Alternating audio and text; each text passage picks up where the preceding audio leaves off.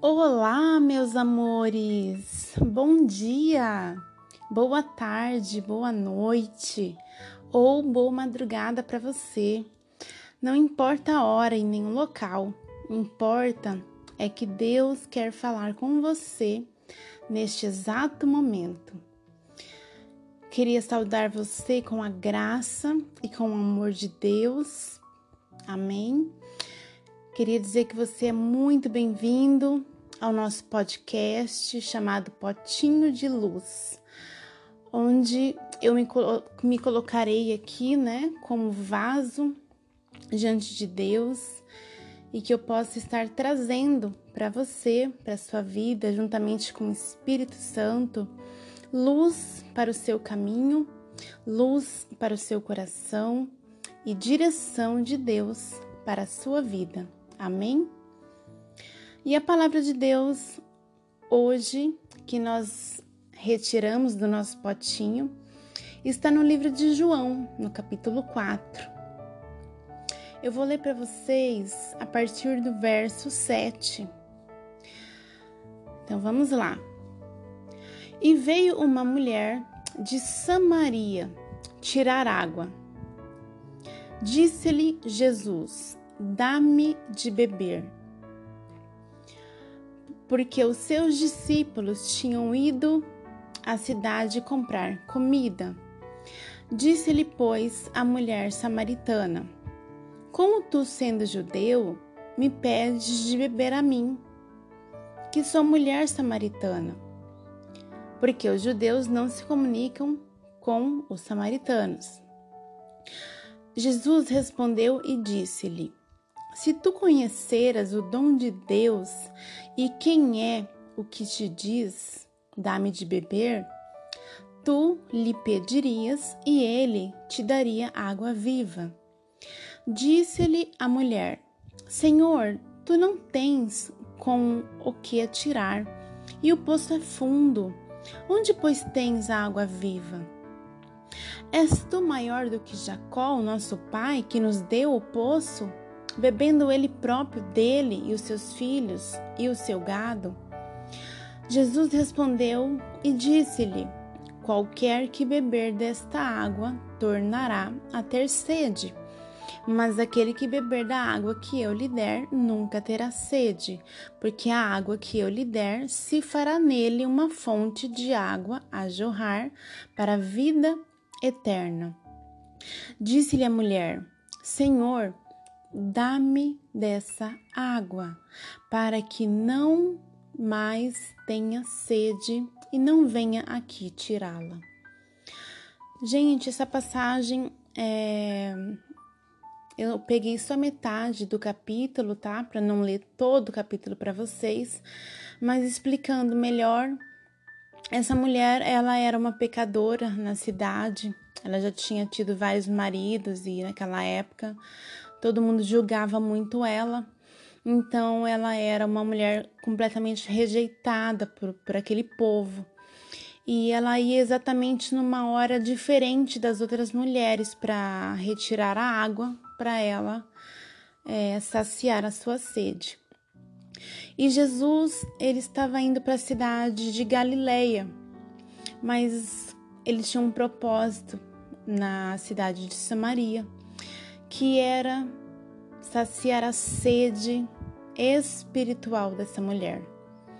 Então eu li a parte aqui para vocês, né, que Jesus pede para ela para servi-lo e ela fala, mas como assim, né? Você tá falando comigo, eu sou samaritana. Então ela ainda não tinha entendido que era Jesus.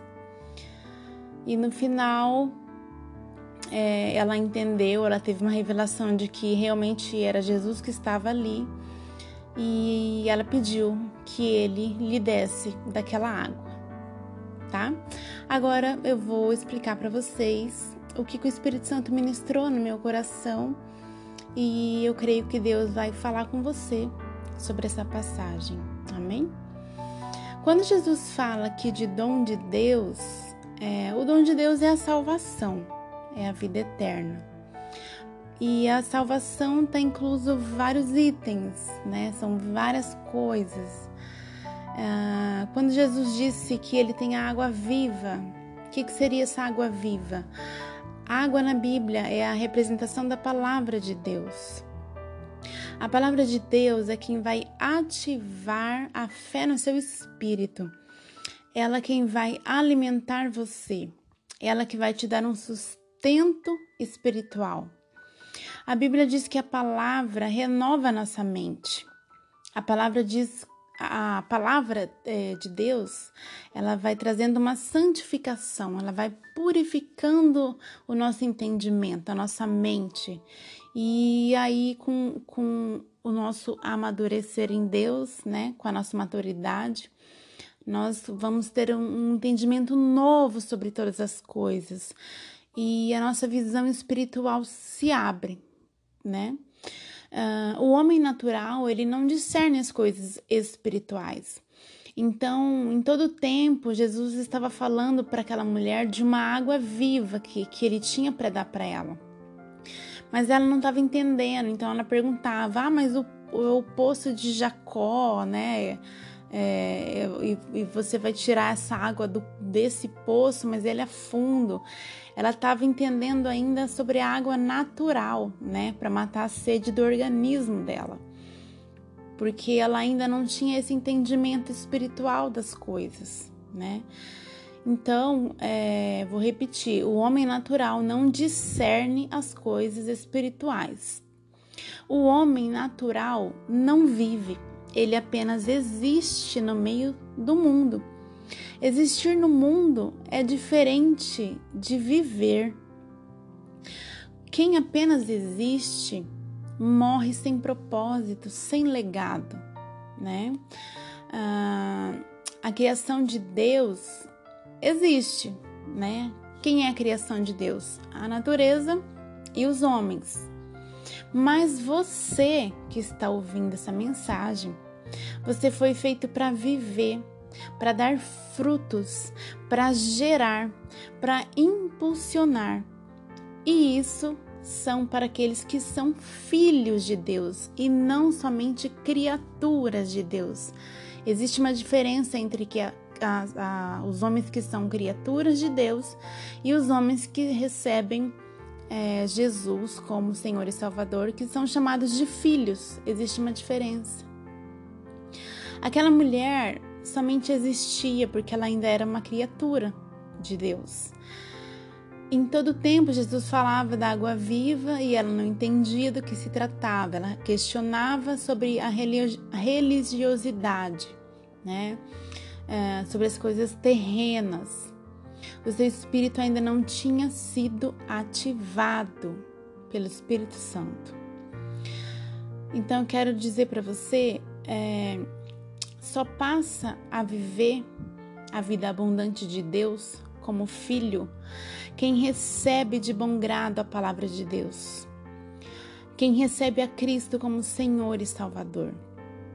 Cristo nos promete no versículo 14: Mas aquele que beber da água que eu lhe der nunca terá sede porque a água que eu lhe der se fará nele uma fonte de água a jorrar para a vida eterna. A Bíblia, é, do começo ao fim, fala né, dessa fonte de água viva. Uh, por que nunca mais terá sede? Por que, que Jesus diz que quando nós bebermos da água, nós nunca mais teremos sede? Porque essa água que Jesus nos oferece é a água que limpa, que purifica, que restaura, que completa, que sacia a sede que o mundo nos dá. Essa água nos restitui em dobro tudo aquilo que um dia foi retirado de cada um de nós. E tem mais. Deus, ele é um Deus de abundância, ele é um Deus exagerado é a natureza de Deus. E dentro dessa abundância existe um mistério. Existe um mistério chamado reino. A Bíblia fala sobre o reino de Deus. Aí você me diz: como assim, irmã? Não entendi. Reino, abundância, parece que tem algo a ver. Me explica melhor. Querido, se você aceitar a água viva que Jesus está te oferecendo, você deixará de ser apenas uma represa morta, parada, estática. Uma represa, ela não tem função, né? Ela não sai do lugar. E com o tempo ela seca. Amém? Ah, então, você aceitando a água viva de Jesus, você deixará de apenas existir neste mundo onde tudo está morto, onde você não vive a sua identidade de filho, onde você é visto pelos homens como a mulher de Samaria, apenas uma pecadora a mais, que não merece respeito, que não merece estar no meio da sociedade, porque não tem nada para oferecer alguém que apenas existe no meio da multidão. Mas Jesus não viu ela como apenas uma criatura sem honra. Ele quis dar a essa mulher um sentido de vida, oferecendo o dom da vida. Querido, quando você aceita Jesus, ele traz vida ao seu espírito e você passa a viver a ter um propósito de vida, a impulsionar pessoas, a ter algo para distribuir, para repassar, para doar. Você carrega luz dentro de você. Ei, ninguém dá aquilo que não tem. Amém? Aquilo que você não tinha dentro de você, ou aquilo que roubaram de você, a sua essência, você vai ter em abundância a ponto de transbordar. Isso só é possível se você parar de tirar a água do poço de Jacó, como a mulher de Samaria fazia. Ou seja, ela tirava a água que vinha do mundo, que nunca a alimentava. O que você recebe do mundo são represas que secam mas quando você aceita as águas vivas que vêm do trono da graça de Deus, olha o que acontece. Se você receber a cura, você repassa a cura. Se você receber alegria, você semeia alegria. Se você receber a paz, você transmitirá a paz. E se você receber o fogo, você vai incendiar pessoas. Depois que aquela mulher aceitou as palavras de Jesus, o Espírito Santo convenceu ela ali naquele momento. Ela passou a viver e através da vida dela, que antes era vista como uma pecadora, ela se tornou uma evangelista, trazendo vidas para Jesus ela não só foi honrada naquele lugar, como foi reconhecida no coração de Deus. Entende por que a palavra diz que fluirá rios de águas vivas de dentro de você? Esse é o propósito de Deus: te levantar para servir o reino e levar a vida para as pessoas, a vida Zoe de Deus que é uma vida completamente diferente. Porque na linguagem de Deus, nós devemos fluir e não reter. Toda represa morre por si só, mas os rios abastecem os mares. Os rios são constantes e se renovam a cada dia. A, a misericórdia do Senhor se renova a cada dia. Amém? Hoje, Deus está dizendo para você de qual fonte você vai querer abastecer o seu cântaro. Da fonte daquela represa morta ou do mar, onde as ondas são constantes, são abundantes e recaem sobre todos. De qual fonte você vai querer abastecer o seu cântaro.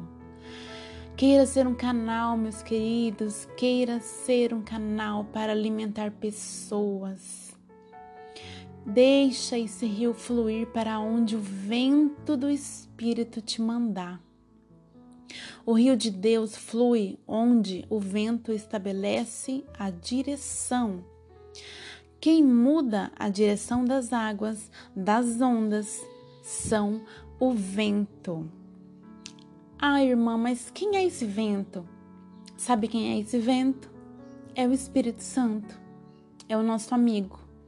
Quando nós aceitamos Jesus, nós ganhamos este amigo maravilhoso que é o Espírito Santo. Então eu vou repetir. Vou repetir desde o rio. Vou te falar novamente. O rio de Deus flui onde o vento estabelece a direção. Você vai fluir na direção do Espírito Santo, amém? Quem muda a direção das águas, das ondas, são o vento. Sabe quem é esse vento? O Espírito Santo. Mais uma vez eu repito.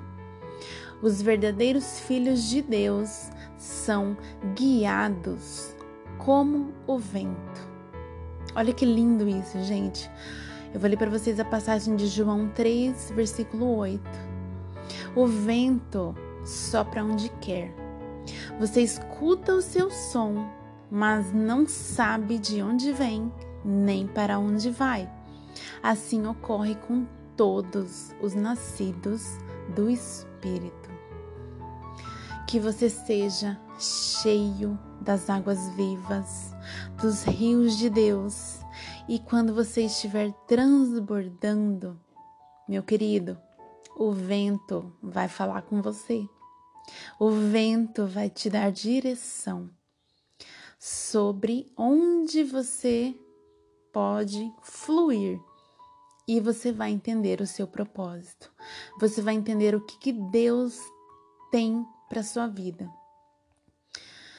Portanto, a sua oração de hoje. Hoje eu não vou orar por você, eu vou te falar qual deve ser a sua oração que você deve falar com Deus. Se essa palavra falou ao seu coração, se o Espírito Santo convenceu você, faça essa oração. Senhor Jesus, me encha com as suas águas vivas e faça com que eu seja sensível à voz do Espírito Santo para me guiar e fazer a tua vontade, servindo o teu reino. Me use, Senhor, como canal de bênção. Me faça transbordar como os mares através das ondas Senhor, eu quero viver os teus sonhos e não os meus. E eu não quero, Senhor, voltar a buscar pelas águas do poço de Jacó. Hoje eu decido, Senhor, abandonar o mundo e servir ao Senhor, entender os teus planos para mim. Eu abro meu coração, Pai, e eu aceito o teu filho Jesus na minha vida como meu Senhor e Salvador, como meu amigo. E eu quero a partir de agora me comunicar contigo, Senhor. Que o Senhor possa falar comigo em nome de Jesus. Amém, queridos. Essa é a palavra de hoje. Fique com Deus. Que Deus possa te consolar, te fortalecer e continuar falando com você o resto do dia de hoje e o resto da sua vida. É muito bom ouvir a voz de Deus, é muito bom ouvir a voz do Espírito Santo. Nós nunca estamos sozinhos, amém? Você não está sozinho. Talvez você esteja pegando somente a água do poço errado mas eu creio que Deus falou com você hoje. Eu fico por aqui com essa mensagem e que a graça e o amor de Deus esteja sobre a tua vida. Qualquer dúvida, entre no meu Instagram, que eu deixei aí no, no podcast, o endereço. Se você não estiver no podcast, o endereço é livinha.adoradora estarei à sua disposição tá bom? Pra gente conversar, bater papo, se conhecer e pra gente viver os planos de Deus. Amém? Um grande beijo e um abraço apertado.